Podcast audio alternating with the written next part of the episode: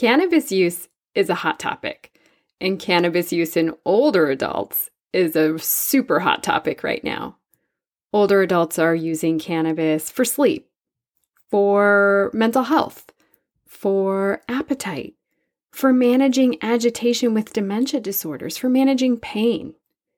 Admittedly, I am naive when it comes to cannabis use in general, and then especially cannabis use for older adults.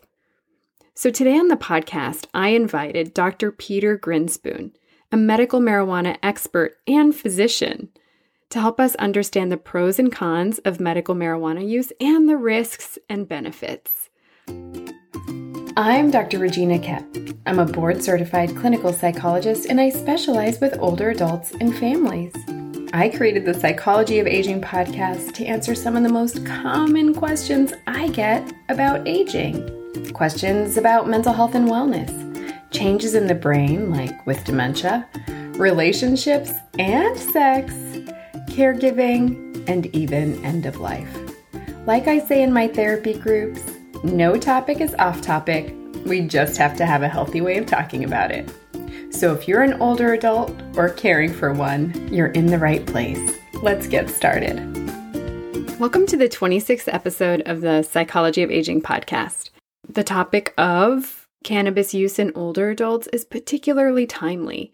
Even on Dr. Grinspoon's website, he talks about medical marijuana or cannabis soaring in popularity, especially among baby boomers and the elderly. Millions of people are finding it useful for chronic pain, insomnia, anxiety, PTSD, fibromyalgia, colitis, and many other conditions. And today, on the Psychology of Aging podcast, Dr. Grinspoon will share with us the pros and cons of cannabis use in older adults and even talks about cannabis use with adults with dementia. Let me tell you about today's guest. Dr. Peter Grinspoon is a primary care physician at Massachusetts General Hospital and is an instructor in medicine at Harvard Medical School. He's a certified health and wellness coach and is currently serving as a board member of the advocacy group Doctors for Cannabis Regulation, which works toward legalizing cannabis with an eye toward social justice issues. Dr. Grinspoon is also contributing editor to the Harvard Health publications. In recovery from opiate addiction himself, he has been a national leader on the issue of physician health and has served as an associate director of the Massachusetts Physician Health Service, where he helps physicians with addiction and mental health issues. He's the author of the memoir Free Refills A Doctor Confronts His Addiction. Let's jump right into the conversation. I'm so excited to bring this interview to you today. If you would be willing to talk a little bit about who you are and what you do and what led you to be interested in cannabis use in your profession as a as a physician.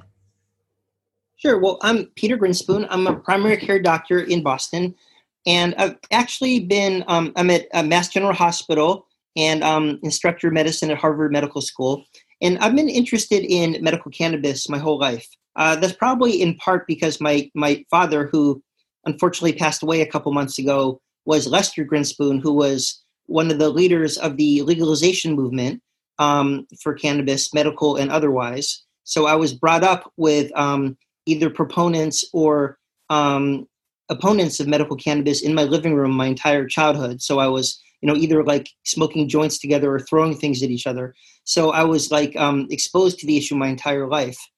Part of it is that my brother Danny unfortunately passed away when I was eight years old, and he used medical cannabis uh, for his cancer-induced nausea and vomiting. Uh, my parents got it for him illegally at that point.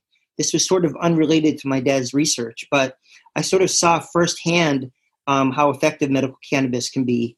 And my whole family was very pro medical cannabis um, just because of my brother's experience. So I went through medical school residency sort of immune to all the propaganda and nonsense that they typically teach or taught, I guess still teach doctors um, about cannabis. Um, you know, we really need to start from scratch and you know wipe the slate clean and you know really teach doctors nurses physicians assistants sort of modern updated knowledge that hasn't been tainted by eight years of the war eight decades of the war on drugs about what cannabis really is, what the harms and dangers actually are, which have been wildly exaggerated, though there are harms and dangers of any medication, and um, what the actual benefits are. So I've been interested in it my whole life. I've always uh, recommended it for patients for things like fibromyalgia or migraines, you know, things that are very poorly treated by Western medicine and things that are, you know, very well treated by by medical cannabis.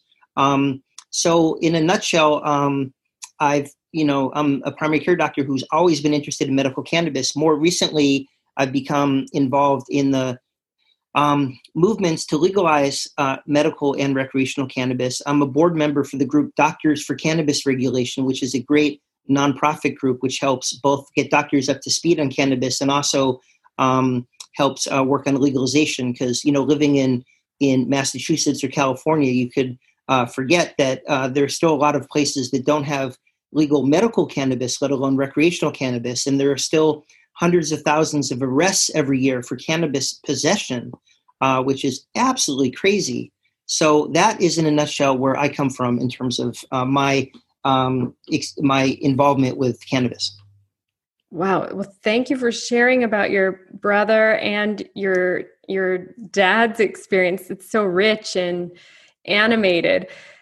Your brother, did he die as a child or as an adult then? He died when he was 16 and he was having such a hard time with the um, chemotherapy. They they didn't have some of the medications they have now, like ondansetron, and um, you know he just couldn't eat, couldn't hold down food, and um, they uh, they tried. My mom actually, not even known to my dad, kind of surreptitiously went to my brother's high school of all places, Wellesley High School. This like you know the kind of um, upper class, upper middle class suburb where we lived, and asked my brother Danny's friend to get some cannabis for him. And my brother Danny's friend, age 16, was like, What? Like, couldn't believe it. But then they smoked it without telling my dad. And my dad knew something was up because my mom and my brother Danny were acting suspicious. But on the way home from the chemotherapy, Danny was like, Can we go get a sandwich? I'm starving. And, you know, usually he's just like lying in the back of the car throwing up. So it actually worked really well and it helped him uh, eat for the last year or two of his life. Wow. And it just made such a difference. And, you know, this is why, you know, oncologists aren't against medical cannabis at all. They're all completely in favor of it because they see how helpful it is to their patients. Now, this is one of the most obvious uses for it is cancer induced nausea and vomiting, one of the most clear cut but when the patients benefit, the doctors are in favor. It's it's pretty pretty straightforward. Yeah. And what what do you suppose inspired your dad? Was it your brother's journey th- with cancer, or did something else inspire your dad to become interested? Well, that's a long story, but you know, in short, what he says is that he he was best friends with an astronomer, a famous astronomer, Carl Sagan, and Carl Sagan used to smoke a lot of marijuana. And my dad was like, that's dangerous. You can't be doing that. And Carl was like, no, it's not. It's completely harmless. It's just propaganda. So my dad sort of wanted to prove that it was dangerous. So he went and did a lot of research on it. And actually, Carl was right um, in that it wasn't dangerous. It, it was, um, I mean, it's not, you can't say it's not dangerous. You know, people who are pregnant or breastfeeding have to be very cautious. People on other medications or who are prone to confusion, dementia, cognitive impairment have to be careful. Um, you know, teenagers shouldn't be using it. But aside from that, it's it's a lot less toxic than a lot of the alternatives that we use. It's less toxic than opiates, which people get addicted to and can be very dependent on. It's less toxic than benzodiazepines that a lot of people use for um, you know for anxiety which can be very habit forming and can harm your memory and can maybe even precipitate dementia. So you know when i say non-toxic i mean it's less toxic than a lot of the alternatives. So he tended to get in, interested in it because well one origin story is that his friend carl sagan um, and he had a very big disagreement about it. Another is that he was concerned about what the youth were doing, all the hippies in the 70s, 60s and 70s were doing. And he's like, they shouldn't be doing this. This is really dangerous. I want to investigate it. And then he did investigate it. And when he did the research himself, he saw that a lot of it was really kind of uh, slanted towards harms and very little was slanted towards benefit. And then when he looked towards, um, looked at the research towards harms, a lot of it was very uh, contrived and that it actually had been used for thousands of years very, very um, productively and not just for medical uses, but for, you know, sexuality, for creativity, for religion, for music. Uh, for a lot of ways. I mean, um, you know, the, his book Marijuana Reconsidered is a masterpiece. It still is a masterpiece, even though it was written in 1971. It was reviewed in the front page of the New York Times Book Review, and you know, it's just amazing uh, the history that this plant has and the um, extent that the extremes that our government and other governments have gone to kind of eradicate it and they didn't do anything to eradicate it. All they did is put a lot of people in prison and ruin a lot of lives, but people are still using it. And I'm glad that it's finally becoming legal so that people will continue continue using it like they have all along without having their lives needlessly ruined. Right. You're so proud of your dad. It just comes out. Absolutely. It's so cool. I that's so really really Yeah, no, I had a great dad. I mean, it was I got really lucky. Mm. Yeah. How what a beautiful thing. So I'm so curious, what are you noticing are some trends with cannabis use in older adults? Well, first of all, the uses are going up. Uh, it's because of decreasing stigma, increasing availability, but um, the the percentage of elderly people, who knows what elderly is? I, I guess um, in this study they defined it as greater than 65, but you look at your average 65 year old and they don't look very elderly to me, but um, and don't identify as elderly. yeah, uh, went up from something like um, 2.6 to 4.2 percent, and is growing. You know, the the study's always underrepresented because people are still afraid. They think the DEA is listening or or something. But um, the trends are that it's the use is growing up, it, going up because people are first of all hearing about it. Second of all, they're curious, and third of all, they're sick of their current medications. I mean, for pain, what are people going to do? You know, Americans are getting like older and creakier. You know, they have knee pain, they have back pain. Tylenol doesn't do anything. You know, non-steroidals like your Advil, your ibuprofen, your Aleve, your Naprosyn, they if they don't give you a heart attack, they'll destroy your kidneys. That's if they don't give you an ulcer. I mean, they you can't be in those for long term, and nobody wants to be in opiates for so many reasons. We could spend the whole um, discussion talking about why you don't want to be in an opiate. Uh, that's you know they're addictive. They hurt your quality of life. So medical cannabis these days, you can be on it for on a low dose. There are different strains. It doesn't have to be all THC, which is the part that gets you high. There are other cannabinoids, other active ingredients of cannabis like CBD, which is very popular, and other ones that are being bred up. So you don't even have to be high or very high. And um, if you can get off the non-steroidals and protect your kidneys, or if you can get off the opiates, or if you can get off your sleeping medications, which make you confused and affect your memory, um, or get off your muscle relaxants, which can make you confused and cause falls. Uh, people are finding great success with, uh, you know, polypharmacy is something which I'm sure you talk to your geriatric patients about all the time. The fact that they're all on 20 different medications. None of them want to be on 20 different medications. Um, and they all want to get off 20 different medications. Cannabis does about five things at once. It helps people with anxiety, sleep, depression, pain, and mood. And um, it also helps people, you know, uh, connect with other people sometimes. You know, isolation is such a huge issue in the elderly. And, you know, I've had elderly people come back to me and say, yeah, my hip pain's great. And this is really fun. I'm painting again. Or, you know, I'm going to the adult daycare center. Um, so people are finding it to be really helpful and not just in one particular facet of their life, but in a multifactorial way. And they're getting off these other medications. So, in, you know, as long as they start low and go slow, I have them start at very low doses. I say, if you're going to make a mistake with the dose, make a mistake where you didn't take enough and you're disappointed. Do not make the mistake where you take too much, you get anxious, and you have a bad reaction. I have them work their way up over a month um, just to be sure that they don't take too much. As long as they don't go into a dispensary, get overzealous, say, this brownie looks delicious, and take a huge dose, they're going to be fine. So as long as they start really slow, um, work their way up really slowly with a low dose, um, they're going to be fine. And then they could gradually try getting off some of their other medications once they get accustomed to how it feels and um, get adjusted to uh, the effects because it does have a psychoactive effect and you do have to be careful. Yeah.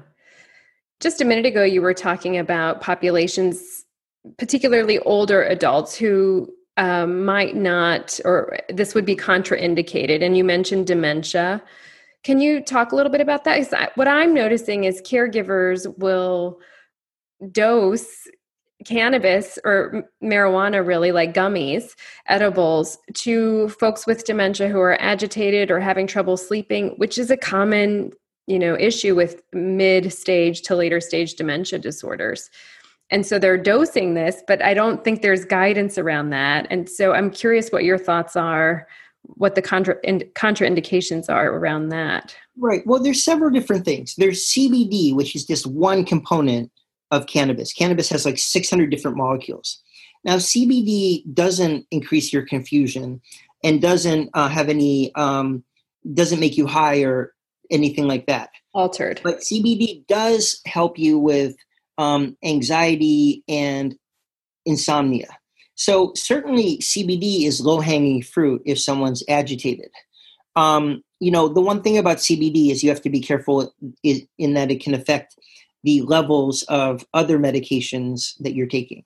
Exactly like grapefruit juice, it can kind of compete for the enzymes in your liver that metabolize the other medications. So it can raise blood thinners or anti-epileptics. So you just have to be careful. I've never heard of anybody like bleeding to death because they're on a blood thinner and they take CBD, but you just have to be aware of it. So um, CBD is very low-hanging fruit to someone who's agitated because what else do they give someone who's agitated? They give them these heavy-duty tranquilizers.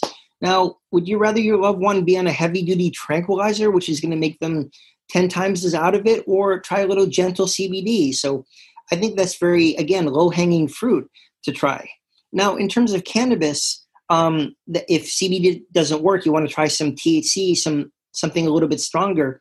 Um, that absolutely might have an effect. But you, again, you're comparing it with these heavy duty tranquilizers. They tend to give out, um, you know, Haldol or Thorazine, whatever they give to elderly, agitated, disruptive patients. They give it out like candy. And I'd rather see them on a gentle cannabinoid that would help them relax, feel a little bit euphoric, and calm down than have them like, completely drugged out on a major psychiatric sedative. So it's just a question of your perspective. I think there's a lot of potential in the cannabinoids. And I think that, especially as uh, they become legal and we start exploring the other minor cannabinoids besides CBD, CBN um, is something that makes you really sleepy, and that's going to be a really important one. I think as we start raising up the different levels and raising down the THC. I mean, remember, like when it was illegal, everybody wanted THC, so that's what got bred up. Now that it's becoming legal, we're breeding down the THC and breeding up all the other stuff. It's going to get much more interesting over the next five to 10 years. And we're going to have a lot more um, medicinal cannabis to work with. And I think it's going to be a lot easier. We're going to have a lot more uh, sort of um, tools in our toolbox to take care of situations like this. What's so fascinating because I'll ask psychiatrists I know who work with older adults and and they'll prescribe quetiapine, for example, or Seroquel. And and then folks will come in and say, well, I'm also using cannabis or I'm also using CBD or THC. They don't really break down THC or CBD.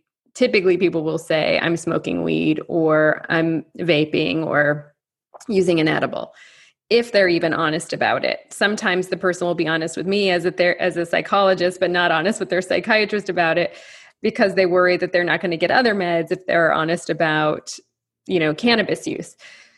So, what would you say then to psychiatrists or medical providers who are prescribing like Seroquel or quetiapine? What what can they do to sort of get an accurate read on if their patients are using? A lot of providers listen to this podcast, senior care, mental health care providers. So, how i guess i have two questions for you. What can providers do to be sure that they're extracting the information that they need in a non-judgmental way so that they that they get the information that they need? And where can providers learn more about cbd and then or cannabis use? And then where can what can patients do to reassure them if it if at all that it's okay to talk with their providers about their cannabis use. And maybe it's not okay. I don't know where that the sort of right. field is at with that. No I, I get exactly what you're asking. Um i mean first of all like psychiatrists have been so snooty and dismissive about cannabis for decades and they've just sort of gone along with the us government propaganda and and, and furthered it. And um, they've sort of in this sense painted themselves in a corner because now patients don't open up to them exactly what you're you're saying. And that's like the worst case scenario where you have like two different tracks. You have the psychiatrist prescribing quetiapine which i think is like an insanely dangerous drug and it's like way worse than any possible side effect you could have with cannabis but that's another discussion. Um, so i mean quetiapine can cause arrhythmias and weight gain and it turns people into vegetables um, why on earth would you try that before you would try some CBD? I'm, I'm not quite sure. But um, so, first of all, we need to get rid of the snooty, dismissive attitude, or patients are never going to open up. I'm a primary care doctor. People open up to me because I am easy to talk to and I'm not judgmental. But if I, the minute I'm judgmental, they clam up. And if psychiatrists are like, you don't smoke cannabis, do you? They'll never say anything. So I think that part of it is to get rid of the snooty and judgmental attitude. But to do that, you can't just fake it or pretend or act. You don't like so the psychiatrist shouldn't go to like their local acting school and learn how to act not snooty or dismissive. I think some real humility is in order. And um, humility is the cornerstone of being a good caregiver and a good provider. And that is sorely lacking in the medical profession and in most of the caregiving professions. Um, I think I have humility because I am in recovery from an opiate addiction. So, being in recovery from an addiction is a great way to get a dose of humility when you manage to screw up and then put together your life. But a lot of people don't have that opportunity, nor would I necessarily recommend it to them. So, um, but I think that they need to just be humble about the fact, the psychiatric profession, that they completely got cannabis wrong and they need to relearn it from scratch. I mean, they were just wrong about it. And they just feasted on the NIDA funding for harms. And, you know, a study just came out that we've funded harms over benefits 20 to 1 and we should have been looking at benefits all along. I mean as my my late father used to say we spent so much money 10 billion dollars or so looking at harms is actually proven that cannabis is a relatively non-toxic medication because they spent so much money looking for harms and they didn't really find that much. Um, but the psychiatrists need to sort of you know re-educate themselves and be humble and try to understand and be empathic about why so many patients are in favor of medical marijuana like 93% of americans are in favor of legal medical marijuana. The patients are leading and the doctors are following. And I have to say, the psychiatrists are following the rest of the doctors. The oncologists are in the lead, the primary care doctors are somewhere behind there, and the psychiatrists and the addiction people are following behind. And part of it's the gravy train, and part of it's just years of of of government propaganda or their own propaganda internalized. I'm not sure what it is, but so I think humility uh, would go a long way towards um, improving all of this. Thank you for saying that. There are many paths to humility. You had a more colorful path. Yeah. and uh, thank you for sharing about your own recovery journey. I am in the thing I love the most about mental health and being a mental health provider myself are stories of redemption and the journeys to redemption. And so your experience of uh, being in recovery and then also being a proponent of cannabis use in healthy ways. Because um, earlier on, you were talking about cannabis use and contraindications, who, who uh, starting slow and go, going low and slow as you're raising the dose. I mean, these are all very thoughtful, careful methods for using cannabis and in medical care. And so I appreciate that as well. I think humility gives you a broader landscape for looking at how to implement cannabis use and then also a better relationship with your patients so that they'll be honest with you when they have a positive or a negative reaction. I mean, I can imagine if folks have a negative reaction and their provider is judgmental that they won't want to describe the medical reaction because then they won't ever get it again if it's helping them in other ways. I really appreciate that. I, I appreciate your your charge for humility. It's something that I really value in care. What recommendations do you have for older adults who are interested in trying cannabis for the first time?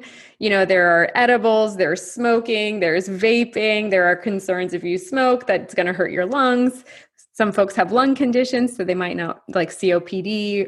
And so, I, I, what are your thoughts about that?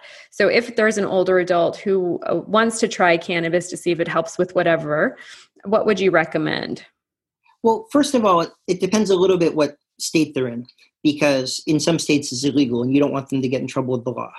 Like the AARP came out in favor of medical cannabis if you're in a state where it's legal. So if you're in a state where it's not legal, I would get involved and agitate until it's legal because it should be legal. It's absolutely ridiculous. Um, and um, ideally, you should work with your doctor um, some doctors know a lot more about it than others. And unfortunately, some doctors would just play the tape that they've been playing for the last 80 years. This is no medical use, it's harmful, blah, blah, blah. So if your doctor's not helpful, your doctor's not helpful. But some doctors are helpful. So see if your doctor's helpful. And if your doctor's helpful, he or she, that would be wonderful. Or there are medical cannabis specialists in, in most states. Um, some of them charge a ton of money and don't do much. Some of them are really helpful genuinely helpful. So see if you could find a helpful medical cannabis specialist or see if your doctor is helpful because it would be much better to work with a medical cannabis specialist or a helpful doctor. Now, then it depends. If you've had a, a lot of experience using it recreationally in the past, say like in the 60s, you smoked it a lot, then it's not that much of a leap to start to go to a dispensary, get some, and start using it on your own you can figure out whether to smoke it. We don't recommend smoking it because it's not great for your lungs. The, if you need to inhale it, the best way is to grind up flower, uh, put it in a device that heats it, and then take a, a puff or two from there. Because, you know, if you smoke it, you incinerate everything at like 1100 degrees Celsius, and you get the carbon monoxide and the everything, all the chemicals, the benzene, whatever. Um, and you really only needed to go up to three or 400 degrees Celsius to extract the cannabinoids. And then you don't actually smoke all the crap. So um, we recommend the safest way inhalationally is just to get one of those machines, not those vape cartridges that have all those chemicals in them, but just a machine that heats it up. So you grind up the flower, which you get this at the dispensary, no pesticides, no fungus, no heavy metals, no lead, and you put it in a little machine that heats it up, and then you take a puff or two off that. Very safe, um, and you don't get any of the any of the um, the bad stuff because you're just heating it up to three or four hundred degrees. You're not burning it or smoking it. Or you could just take a tincture under your tongue, or put it in a drink. If you put it under your tongue, it takes 20 to 45 minutes to work. Um, again, you want to start low and go slow but that's a very gentle way to do it. Just put a little tincture under your tongue. You can get a tincture at any dispensary. You know, for medical use, we usually recommend, you know, have a lot of CBD and just a little bit of THC to start, just so you don't get like super high. And the CBD works really well for the sleep, the pain, and the insomnia, which is what most people use it for, anyways, medically. So usually people get like, you know, one to four THC to CBD and just take a drop or two under their tongue or in a drink. Or people can get a very low dose edible, uh, but again, the smallest possible dose, and then take half of that. And then if that doesn't work, try a little bit more the next night, but be super conservative about that because you just don't want to take too much. The, the big mistake that everybody makes, um, and I mean everybody, well, not anybody that will listen to this, and none of my patients have made this mistake yet because I browbeat them. But is um, you take when you take an edible, it takes like up to an hour and a half to kick in. So people eat some and then they're very excited for something to happen, and nothing happens after like 45 minutes. So they take another dose, and then in like two or three hours, they're like way too high because the first dose kicks in and the second dose kicks in. So if you take an edible and nothing happens, wait to the next day to take a bigger dose. Don't take the next dose the same day because sometimes it takes a long time for it to absorb. So you just don't take more than one dose on the same day, no matter what. Um, so again, if you start low and go slow, and then finally there's um there's topicals that you could rub on. Um, those are very good for like muscular type things. I mean, topicals are excellent um, because they don't have any psychoactive effects.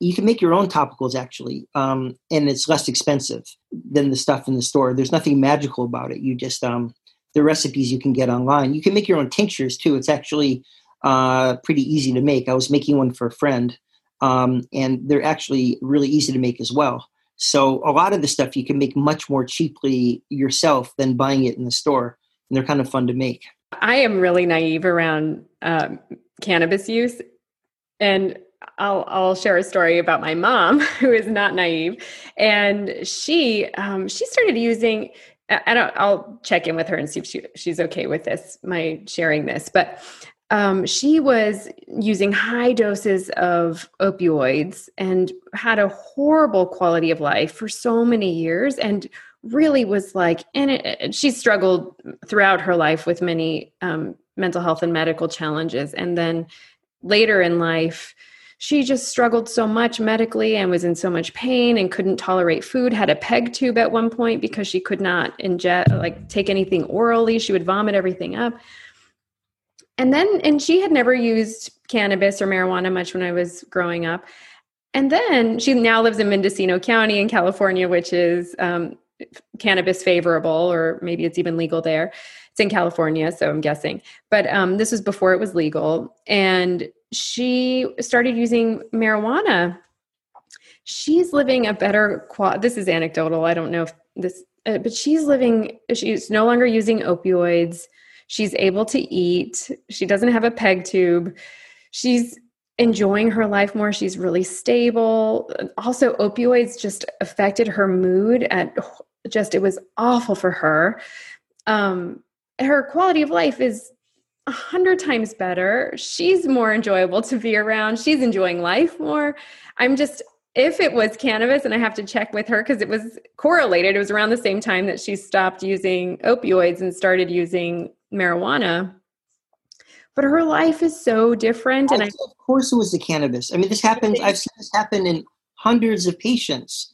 The opiates and the cannabis are about equally effective for the pain, but the opiates destroy, eat up your quality of life. And the cannabis is either neutral or it enhances it. Mm-hmm. And um, I'm so glad to hear that. It, you, yeah. It's like your mom back. And yeah. that's what cannabis does to people. That's why people are so enthusiastic about it because it actually gives them their life back. And she got herself back. Yeah, like she was the best parts of her came back, which is wonderful and I had my own judgments about it. I was not, you know, I had this self righteous sort of framework in thinking about it. And now, like, learning more about it and hearing from you today, and also I asked her a couple of weeks ago what was the shift for her in her own quality of life. And she was saying it was getting off all of those heavy duty medications. And she didn't say it was necessarily cannabis, but around the same time is when she also started using marijuana regularly and still does and still is enjoying her life.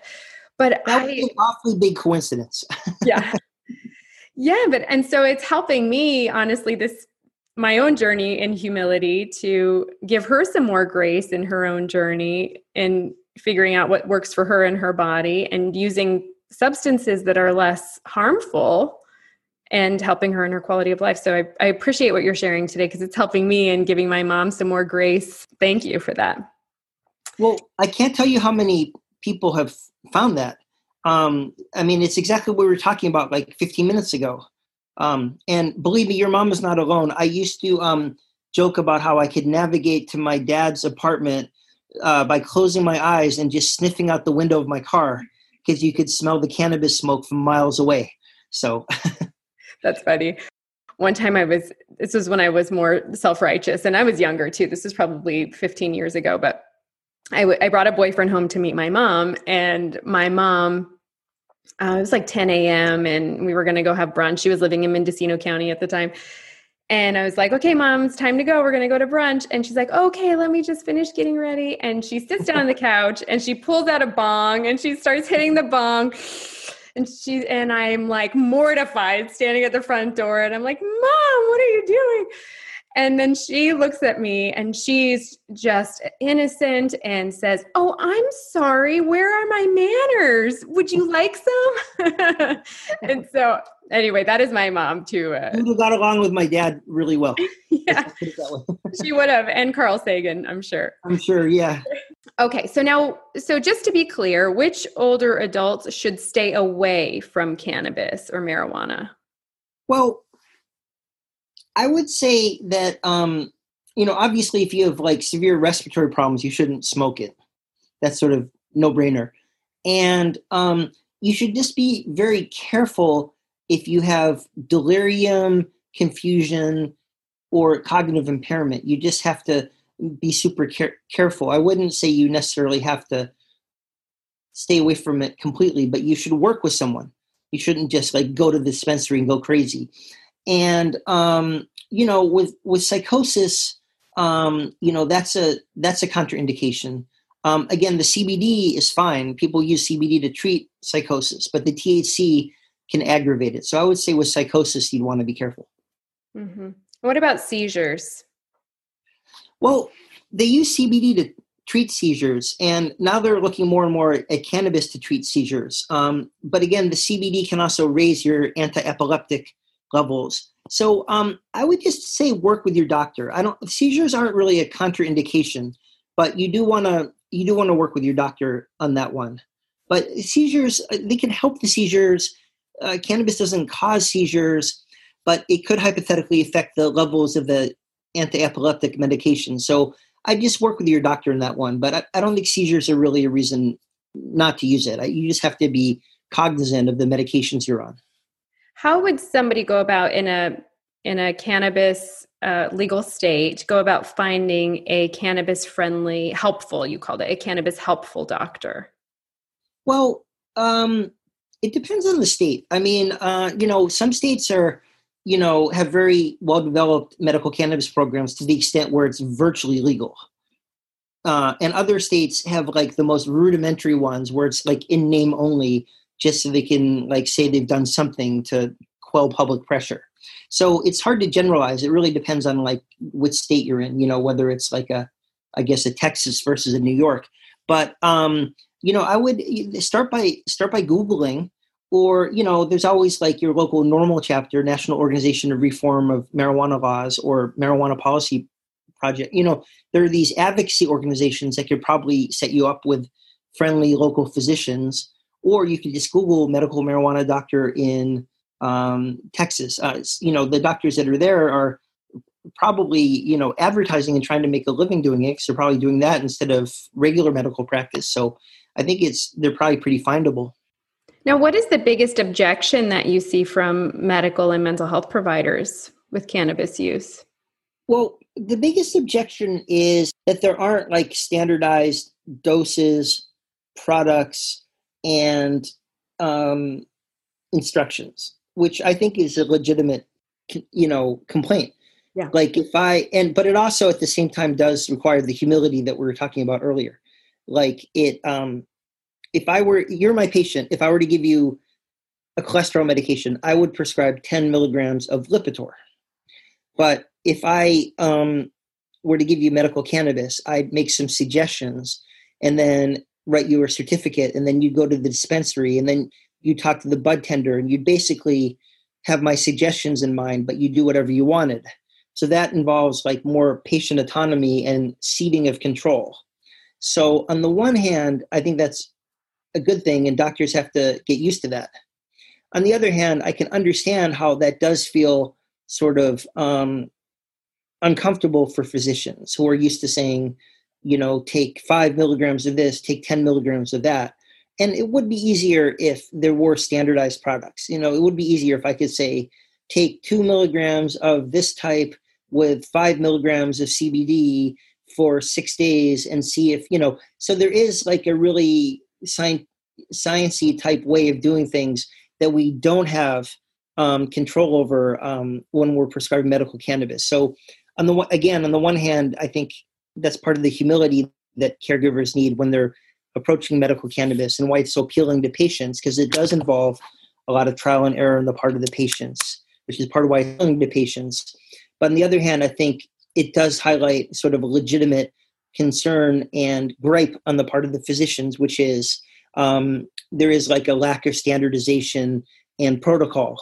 And so it is sort of like, oh, you have a headache, go for it, go to the dispensary and try some marijuana. And it could be a lot more standardized and regimented than that. So I think a compromise could be worked out between the two extremes of like, talk to the bud tender, do whatever you want with my vague suggestions, and you know, here's like exactly what to do, you know, from above by the doctor. There certainly could be a, a middle path between the two.